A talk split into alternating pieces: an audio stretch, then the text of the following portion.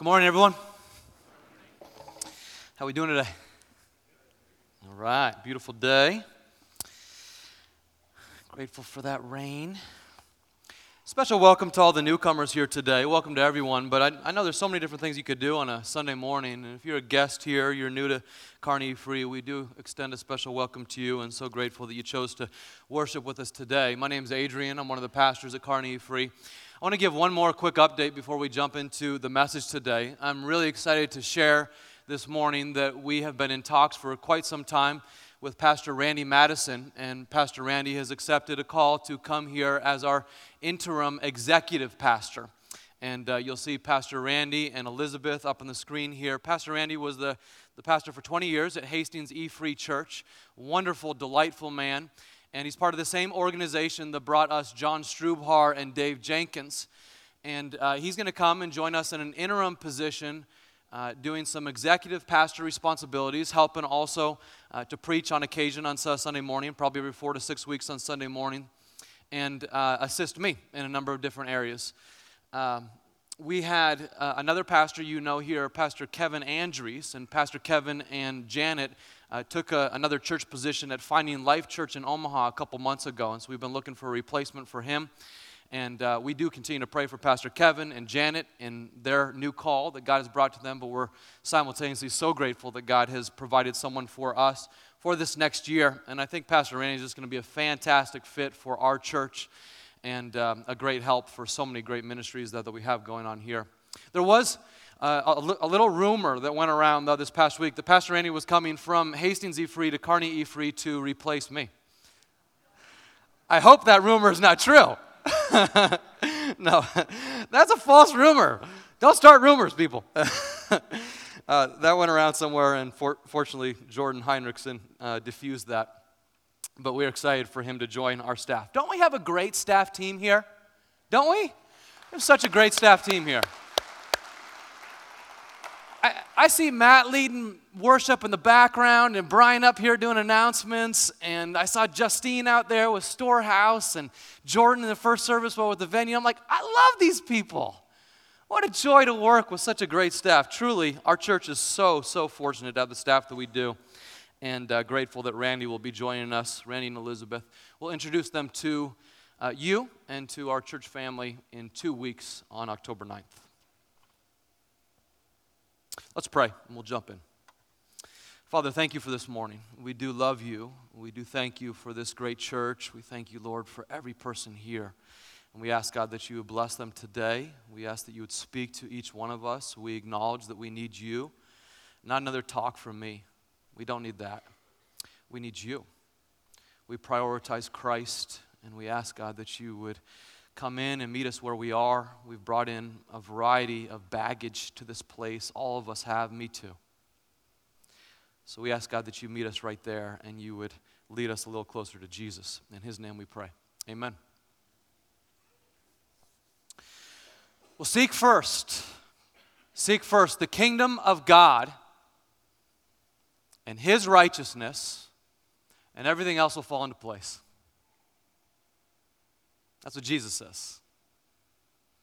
He says, in essence, in the Sermon on the Mount, seek first what God wants done in the world, His kingdom, that more of Him would proliferate all around us, and the rest will find its proper place. You'll love others well, you'll have a proper sense of self, a proper sense of others and how you're to relate to them. Seek first God's kingdom and his righteousness, and the rest will fall in place. There's a great church father by the name of St. Augustine who said something similar. Do you know the name St. Augustine? Raise your hand if you do. He was a great church father about three centuries after Jesus lived. And other than the disciples and Jesus himself, he was unquestionably the most influential person in the early church. Uh, he wrote wonderful volumes that affected the church for centuries to come, and he still continues to affect the church. And one of his favorite statements, and uh, one of my favorite statements of his, uh, goes like this Love God, love others, and do whatever you want. Isn't that great? I mean, I find that so liberating. It's simple and yet it's profound that if you love God and you love others, the rest will just kind of fall into place. You do what you want from there. Augustine said that from his perch in North Africa. He was an African man and had huge influence again in the church, but, but this was the beginning point that you, you get your priorities right. The rest takes care of itself. Easier said than done, though, right? Whole lot easier to say it than it is to do it. Unfortunately, the way we spend our days is a little bit more like this. Stay with me for just a moment. You wake up in the morning, you tap snooze on your phone, you sleep for five more minutes, you get up, you shower, you brush, you get into the kitchen looking for breakfast, maybe scrambled eggs, maybe French toast. Yeah, right. You get into the car, you got a power bar in one hand, a cell phone in the other hand, you're driving with your knees. You get into the office, you start flag prioritizing your emails. Red for emergency, yellow for time sensitive, green for this can wait. You have 152 reds, three yellows, and a green. You go to your first meeting, and then to another meeting, and then to another meeting, and then to another meeting, and then to another meeting. You are a walking meeting. Finally, you get to a lunch conference call in which you pretend to listen while you quietly answer a few of those red flags. Then suddenly you get a message from your mom who has learned how to text. Yay, mom. She's buying tickets for the holidays and she can't remember how to book them online. And you text back, Mom, please not now while I am working. And you rush around here and you rush around there and you rush around here and you rush around there. And all day long you almost pee. But you never actually pee. Like it's just this spontaneous magical reabsorption thing. You pick up Johnny from flag football practice. You pick up Julie from soccer practice. You throw a frozen pizza in the oven. You whip together a salad. You tweet about it. You retweet about it. You Facebook post about it with kids that have carrots in their fingers. You call back mom. You walk her through online booking. You check on Huskers recruiting and employment updates. You help the kids with their homework. You sign some waivers that you didn't actually read. You give the kids a bath, you say a quick prayer, you eat a bowl of ice cream, you kiss your spouse goodnight, you hit the reset button on the alarm clock, and you do it all again tomorrow. ah, anyone feel like that? I'm deeply indebted to Juliet Funt, who's an author and a motivational speaker. I heard her give a monologue like that with a lot of that language. I adapted some of it for my audience. But when I first heard Juliet Funt say that, I shook my head in amazement and said, So help me God. I don't want that. We don't want that for our lives. And yet, often, that's what we're getting. So, this morning, we want to talk about reprioritizing. Because it is wise for us to pause and ask what if there were a better way? What if there were a better way? What if we were part of a church that didn't add to the hamster wheel of busyness, but actually invited you to be a part of only three very simple environments? One environment where you come here on Sunday morning and you worship and you grow in the truth of Christ. Another environment where you're in a good community, some kind of life group, because community is the context of life change. And then a final environment where you have some kind of mission, some kind of service for the glory of God and for the good of other people. And then after that, we actually invited you to say no, and we meant it. What if? What if we were a part of a church that prized not spiritual busyness, but spiritual depth? What if we were part of a church that enabled people, even invited people to say no after they get on that discipleship pathway in which they are doing one of each of those environment, environments rather than two or three or four or five of any of those environments? What if we feel, what if we actually felt like we didn't have to prove ourselves? By how busy we are. Or if we didn't have to brag about how busy we are. And instead, we gave one another liberty to loiter from time to time with Jesus and his friends? What if? What if I told you that life has room for only one consuming priority?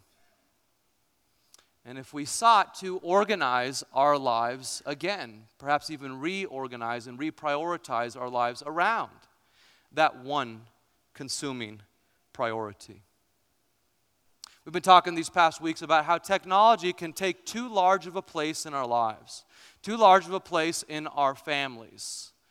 And we've been talking about how it can interrupt some of the best things that God would give to us. And we all would have to admit that we've experienced some of that.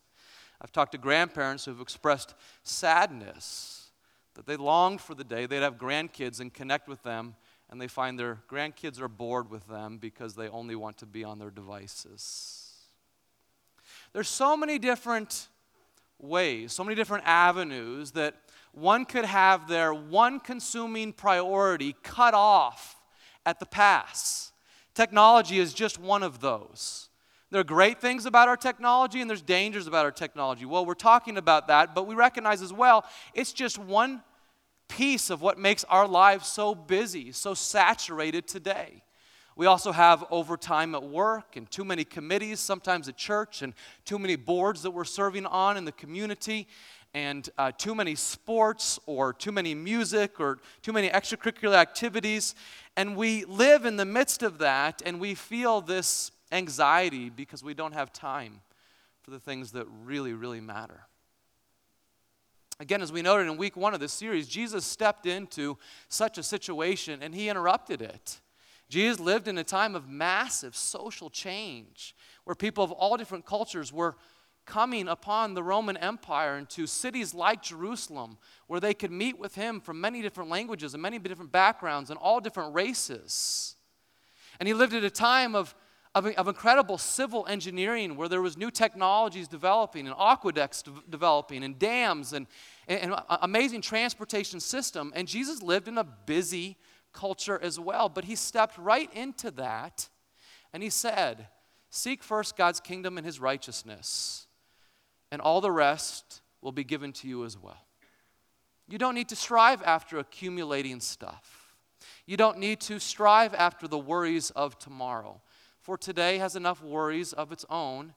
Trust in me, come to me, and I'll help take care of you. Turn with me to Luke chapter 10, if you would. Open up your Bibles here Matthew, Mark, and then Luke in the New Testament. If you get to Matthew or Mark, go over to the right a little bit to Luke. If you get to John or to Acts or to Romans, go to the left a little bit to Luke chapter 10. If you're opening up on your Bible, your Bible on your phone, your tablet, that's all fine too we will see these verses on the screen, but I, would like you to, if you have a Bible, open it up uh, because you're going to see a number of really important words, really important ideas in these five verses of Luke chapter 10 that are critical as we think about reprioritizing. Are you there? Raise your hand if you got it. Okay, we're all there together? Okay, let's, let's start in here. Luke chapter 10, verses 38 through 42. Now, as they went on their way, Jesus entered a village, and a woman named Martha welcomed him into her house. And she had a sister called Mary who sat at the Lord's feet and listened to his teaching. But Martha was distracted with much serving, and she went up to him and said, Lord, do you not care that my sister has left me to serve alone? Tell her then to help me. But the Lord answered her, Martha, Martha, you are anxious and, and troubled about many things, but one thing is necessary. Mary has chosen the good portion, which will not be taken away from her. Let's just clarify here at the beginning as we prepare to unpack this passage what Jesus is not doing. Jesus is not condemning Martha. Jesus is not shaming Martha. He's not shaming type A women here. He's not shaming type A men here who love to get it done. That's not what Jesus is doing here. What he's doing is teaching Martha through an object lesson of her sister Mary this is one priority. This is a time to reprioritize. This is a time to focus on the God who is right in front of you. Martha, let me show you something that is even better than serving. It's sitting at the feet of our Savior.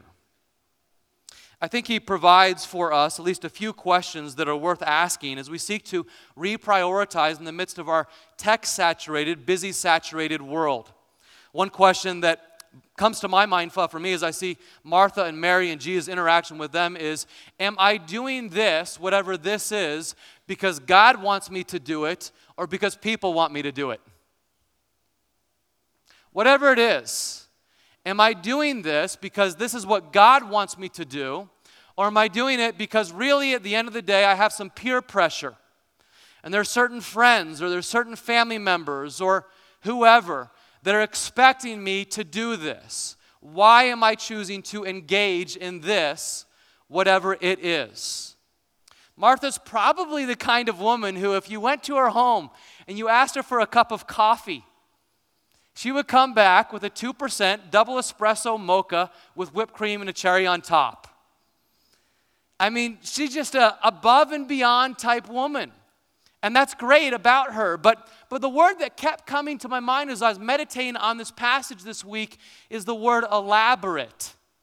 Elaborate.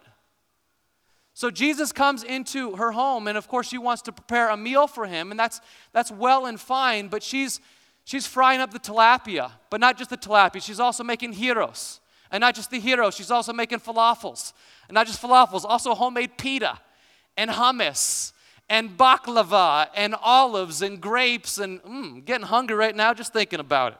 She's doing all of this work for Jesus when a cup of tomato soup would have been just fine for him. And she criticized her sister for not doing enough. Do we have any older brothers or sisters in this room who are known to criticize their younger brother or sister for not doing enough? You might not want to raise your hand right now. I am one of them okay? She's very harsh toward Mary. She criticizes Mary. She shames Mary. She tells on Mary to Jesus. And what else does she do? She gives Jesus an earful. Uh, look at this passage. It's amazing. Look at verse 40. It says, uh, Lord, don't you care that my sister has left me to serve alone? Why aren't you doing something about this, Jesus? Come on, step in. Come to my defense, Jesus. And then don't miss this. She tells Jesus what to do. Tell her then to help me. Jesus, tell her to help me. Dang it. Oh my. The gall of Martha. You don't mess with a woman like Martha. I mean, she tells the Son of God what to do. Unbelievable. The issue is Martha's operating not on God's system, but on man's system. Isn't that right? She's operating according to human ideas. The human idea is I need to do this because other people expect it of me. The human idea is people come over to your home and the home better look perfect. Anyone? It's quiet in here. The human idea is people come over your home and the kids better act right. People come over your home and you better have the finest meal prepared for them that shows you, you got it together. Man's idea is things got to look right. God's idea is it doesn't even matter how things look. Man looks at outside appearances, God looks at where? God looks at the heart. Uh, we got to distinguish this. Why am I doing this? Am I doing it for people or am I slaving away for God? Now, again, it's not that preparing a fine meal for people is wrong. It's good. It's very good. I love a fine meal that I don't have to prepare as much as you do. And uh, the book of Romans even says, it even commands hospitality. Hospitality is a beautiful thing. It's one of the most wonderful gifts that we can provide. Some of you have the gift of hospitality, and in no way am I putting a wet blanket on that. That's a gift that's given by God, and it's one of the most powerful ways you can bring people into your home, particularly strangers or people who don't have a community of their own. That's the original meaning of hospitality, by the way. Yes, also family and friends, but, but strangers, people who don't have family, people, people who don't have a place to belong. That's hospitality, and the Bible commands it. It's one of the greatest gifts that we can offer to people. Romans 12 says, Share with the Lord's people who are in need, practice hospitality. It's a command. So, hospitality is an awesome ministry. It's a great thing that Martha cared about that. But Jesus is countercultural. There's something even better than hospitality, he's saying here. It's sitting in my presence. Sitting in the presence of Jesus is better than hospitality. The one thing that the Son of God wanted from Martha in that moment was her presence. Ordinary people might have wanted many other things from her, but the Son of God wanted her presence, and I dare say the Son of God wants our presence. Second question that I ask myself out of this passage is Do my calendars and my devices reflect the Lord's priorities? Do your calendars and your devices, do our bank statements reflect the Lord's priorities? Susie and I were having a delightful conversation about this uh, this past week, and, and she's kind of reprioritizing her life that the very first thing that she's going to do in the morning is spend time with the Lord. And that's a beautiful priority that many Christians have engaged in across so many different centuries. And the reason is because it sets the temperature for the entire day to dwell with the Lord, to open up the scriptures and worship Him, to pray to Him, to enjoy some solitude with the Lord Jesus for 15 to 30 to 60 minutes. At the beginning of your day, start with 15 minutes. Nothing wrong with that. Start small and then move up from there. That sets the temperature for the entire day. But as we were talking about this, well, we also recognized that that's great for some people, but it's not great for people who aren't morning people. And let me tell you, there's no rule. If you insert rules onto this, you make it legalistic. And if you're not the kind of person who has good energy in the morning, that's okay. You don't need to feel shamed about that. You don't need to feel guilty about that. Find another time during the day when you have good energy. Find another time in the day that you are susceptible to certain temptations, or you are likely to feel despair or despondency or anxiety, and ask God to come into that moment. Write Jesus into your calendar on that moment each day. There's no rules to this. You just want to get in the habit of giving God your very best energy. And Mary's such a beautiful example for us of this. Martha is doing what is important.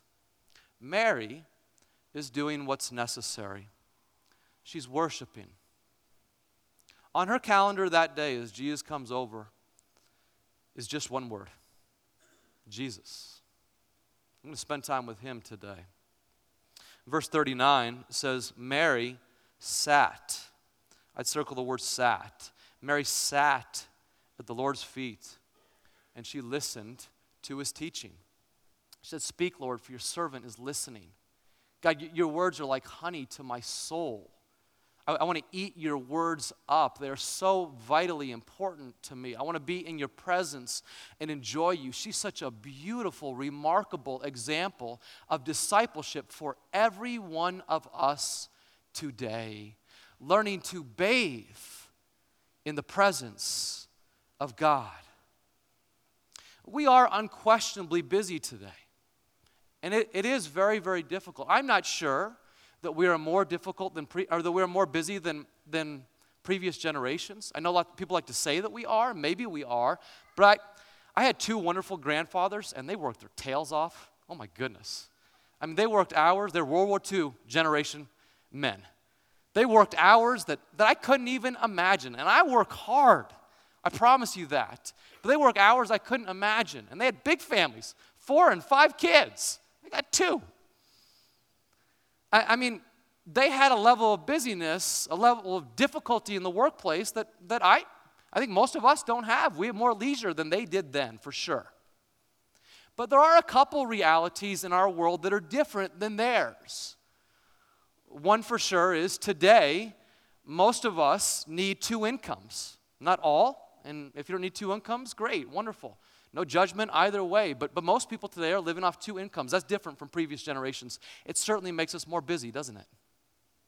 Another reality is uh, the change in extracurricular activities that has come upon our culture today. I always loved sports. I played so many sports growing up, I loved it. I played college basketball, lo- love sports. Sports have done so much good for me. But I tell you, what is demanded of kids who play sports today is amazing. I, I, mean, there are more demands on our kids in terms of the sports schedules than have ever been in the past. So, in certain ways, it's true, we are busier today than our forefathers. And so, it's all the more necessary for us to pause and say, I'm going to prioritize my calendar and my device being with Christ. Now, I think technology, technology saturation actually makes us feel busier than we are because it's, it's a scientifically verified fact that if you're looking at glowing screens all day, you start to feel tired. Your eyes start to feel tired, your mind starts to feel tired, and so you feel busier than you actually are. And when you're on devices, I don't know about you, I can, I can open up my phone, I go on the news feed, and I can spend 45 minutes no sweat. I'm like, where'd the time go? There's a great quote by pastor and author John Piper who once said, One of the greatest uses of Twitter and Facebook will be to prove at the last day that prayerlessness was not from a lack of time. That when we go to Jesus or Jesus comes to us, whichever one comes first, we will find out that prayerlessness was not from a lack of time. I think he said that via Twitter, but it's still true. The question is always about priorities. There's a woman in this church who told me a couple weeks ago, I want my kids to know that they are my priority and not my phone. So that becomes her filter for how she uses her phone and when she uses her phone. She hasn't eliminated it, she still continues to use it, but that's her filter for how and when. I want my kids to know that they are my priority, not my phone. And so the question for us is how do my calendars, how do my devices, how do my bank statements reflect my priorities since God invites us to give Him our all? Third,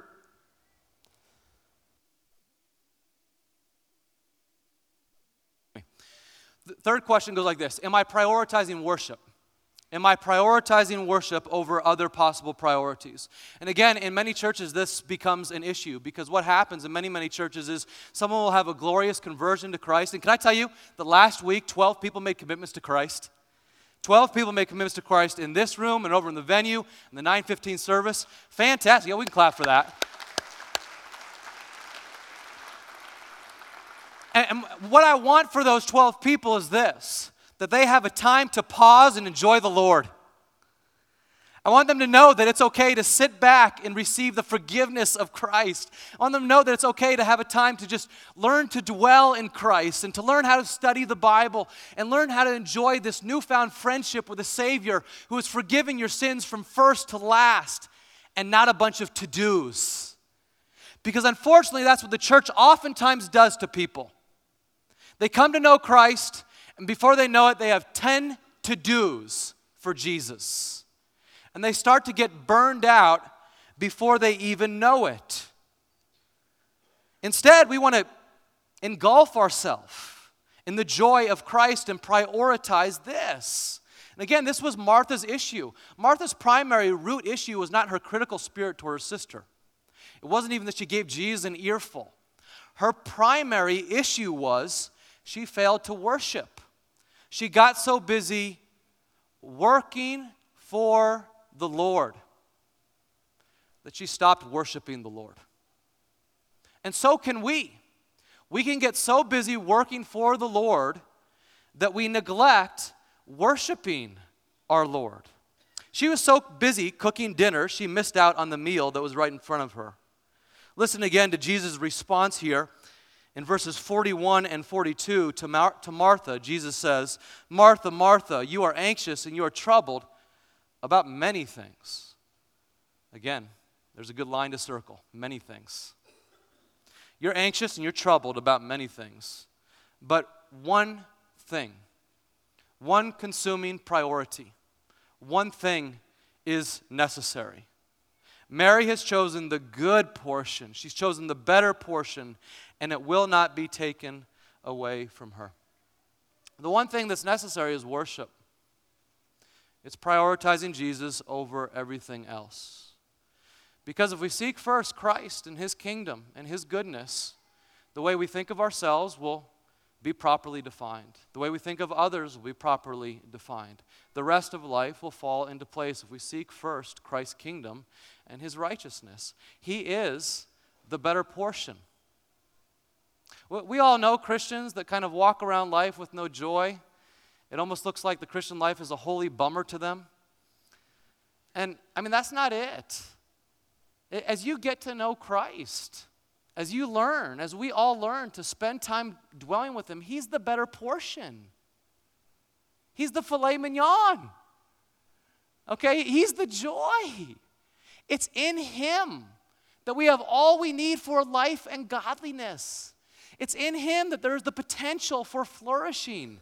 It's in Him that there's the potential for the abundant life. And this is all Jesus wanted for Martha. He doesn't condemn her, He's not nasty to her. I mean, isn't He amazing? He tell, she tells him off, and he responds with instruction. A gentle answer to her critical spirit. This is the kindness of Jesus. So, again, it's not that social media is bad. It's not that Netflix streaming or video games are terrible in themselves. I think we do have to guard ourselves from twittering away our life on some of these things. Hospitality isn't bad, hospitality is great. It's just that Mary chose the one thing that was best.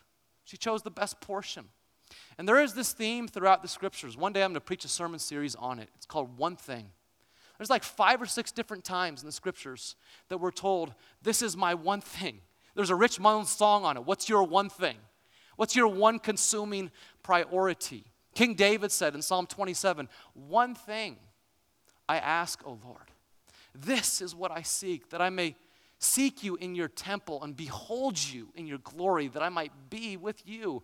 Worship is our one thing. Now, friends, I acknowledge this is a challenge for all of us, and there are not black and white answers for us on how we would specifically prioritize everything in our day. And that's why we pause and we ask these kinds of questions in community. As a family, with our life groups, with our friends, we ask questions like Am I doing this because God wants me to do it or people want me to do it? How do my devices and my bank statements and my calendars reflect my priorities? And am I prioritizing worship each day? I want to show a quick video of a young woman in our church who is wrestling through these. She's a mother. She has a daughter named Charlotte, beautiful little girl. And uh, she is wrestling, she has been, even before this series started, about what it looks like for, for her to be a mother of this little girl as she sometimes gets distracted by all kinds of other things. Take a look at the story of Ariel Aarons. My name is Ariel Aarons and I have a daughter, Charlotte, who is six years old. I felt like there was a lot of instances where I would be um, very distracted with my phone. With a lot of it is social media, um, and Charlotte would come up and she would need help doing something, or she would want me to play with her, need my attention of, in some way, and I just would say, "One second, Charlotte, one second," and that continued to happen for 10 to 15 minutes, and that went by and I was still stuck scrolling through Facebook and Instagram and um, was very distracted and wasn't giving her the time and attention she needed. All parents struggle with this when you're on Facebook and you see um, friends and of yours, they go on vacation or they're doing this or that, and you're comparing your parenting style or your guys' life to another family's uh, parenting. And you know, I think we struggle with believing in the lies that social media brings to us, um, and we forget to believe in the truth that God, you know, has and says, and um, just struggle a lot with getting down on myself maybe about not being the best parent I can be because of somebody else, and and realizing that that's not true, you know. One of the things that um, I try to practice is a minimalist lifestyle. So decluttering things, and not necessarily items in my house, but digital.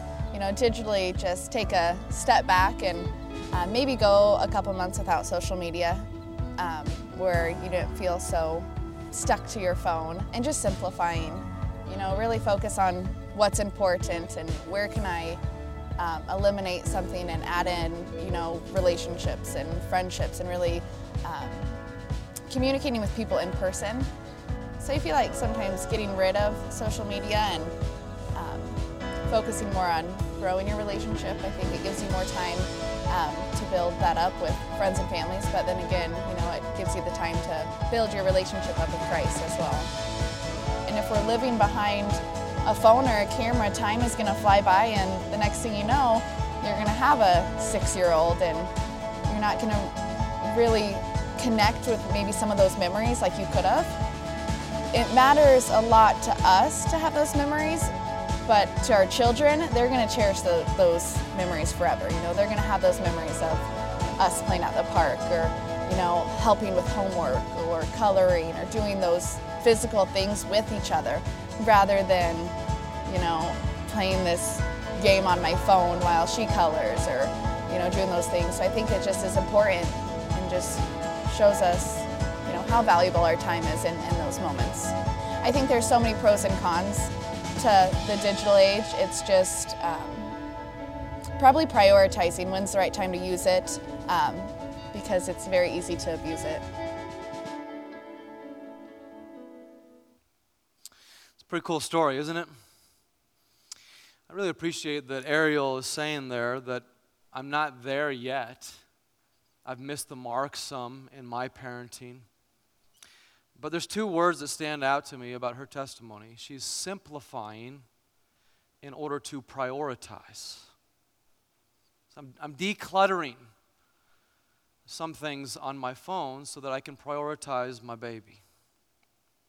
Decluttering, simplifying some things on my phone to prioritize friendships or to prioritize the time that I have to look upon the cross of my Lord Jesus Christ. She, in essence, is practicing those spiritual disciplines that we talked about the past couple weeks. We talked in the first week about fasting for a time from some of our digital media intake, some of our television or video intake, whatever it might be, fasting from some of that in order to reawaken our hunger for God, which some of us have lost. And then she talked about repenting she didn't use the word repent, but it was changing her mind to change her action, turning her direction so that her eyes would be refocused on what really matters, though, that is right in front of her. These are these spiritual disciplines which we can do, which we practice on a regular pay- basis that God put into our lives. And that as we practice them, it enables us to become more and more like Christ.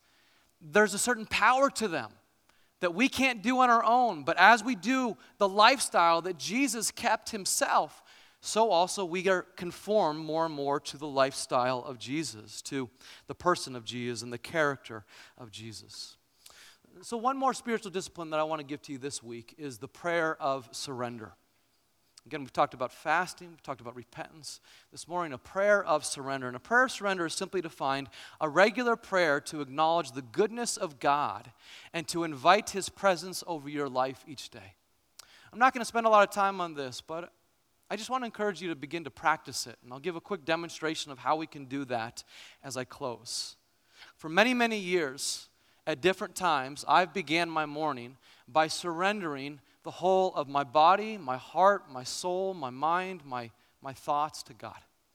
And I'll just move from head to toe. Say, God, I, get, I give you my mind because my mind can go to some wrong places. I give you my hands. I give you my heart. I give you my feet. I give you my eyes and what I look at, my lips and what I say, and my ears and even what I listen to. I surrender it all to you, asking God that you would reign in each and every moment, in each and every part of my life? Would you be my shepherd? Would you be my better portion? I want to encourage us to do that this week through the gift of Psalm 23. We use Psalm 23 a lot at funerals, and as well we should. But Psalm 23 is not just for death, it's for daily living. And I want to encourage you, I want to invite you to this assignment. Pray Psalm 23 every single morning this week. Read it and then pray its words as a prayer of surrender to your God, asking Him to be the better portion for you each day. I'd like to invite the, the band on stage, and I'm going to actually demonstrate this for you, okay? Give you a sense of well, what this might look like. And then you can do it yourself throughout this week. It's very simple, and you can never go wrong with praying the words of Scripture. One of the best bets as you seek into grow your prayer life, grow your devotional life, is choose a selection of Scripture, a short passage, and pray it to God. So, what I'd like you to do, if you're willing, is simply extend your hands like this. Come on, come on. We're going to participate together. We're going to participate in worship together. I, I don't want to be a preacher that you just listen to. I want to participate with you in worship because I need this every bit as much as you do. So we just extend our hands like this, and I'm going to I'm going to pray Psalm 23. You'll see it up on the screen. You can read it as you go. You can bow your head if you'd like. You can read it in your Bible, however you'd like to do that. But take a look at Psalm 23 up on the screen, and whether you want to bow your head or read it, keep your eyes open or closed, that's your choice. Let's pray. The Lord is my shepherd I shall not want. Oh Lord, you are our shepherd. Would you guide us? You make us lie down in green pastures and you lead us beside quiet waters. You restore our souls and guide us in paths of righteousness for your name's sake. You're able to do that, God. You're able to put us by green pastures and lead us beside quiet waters. And some of us are so totally overwhelmed today, we couldn't imagine it being so. So I ask for my brothers and my sisters in this room today that you would plant them by streams of living water your name's sake.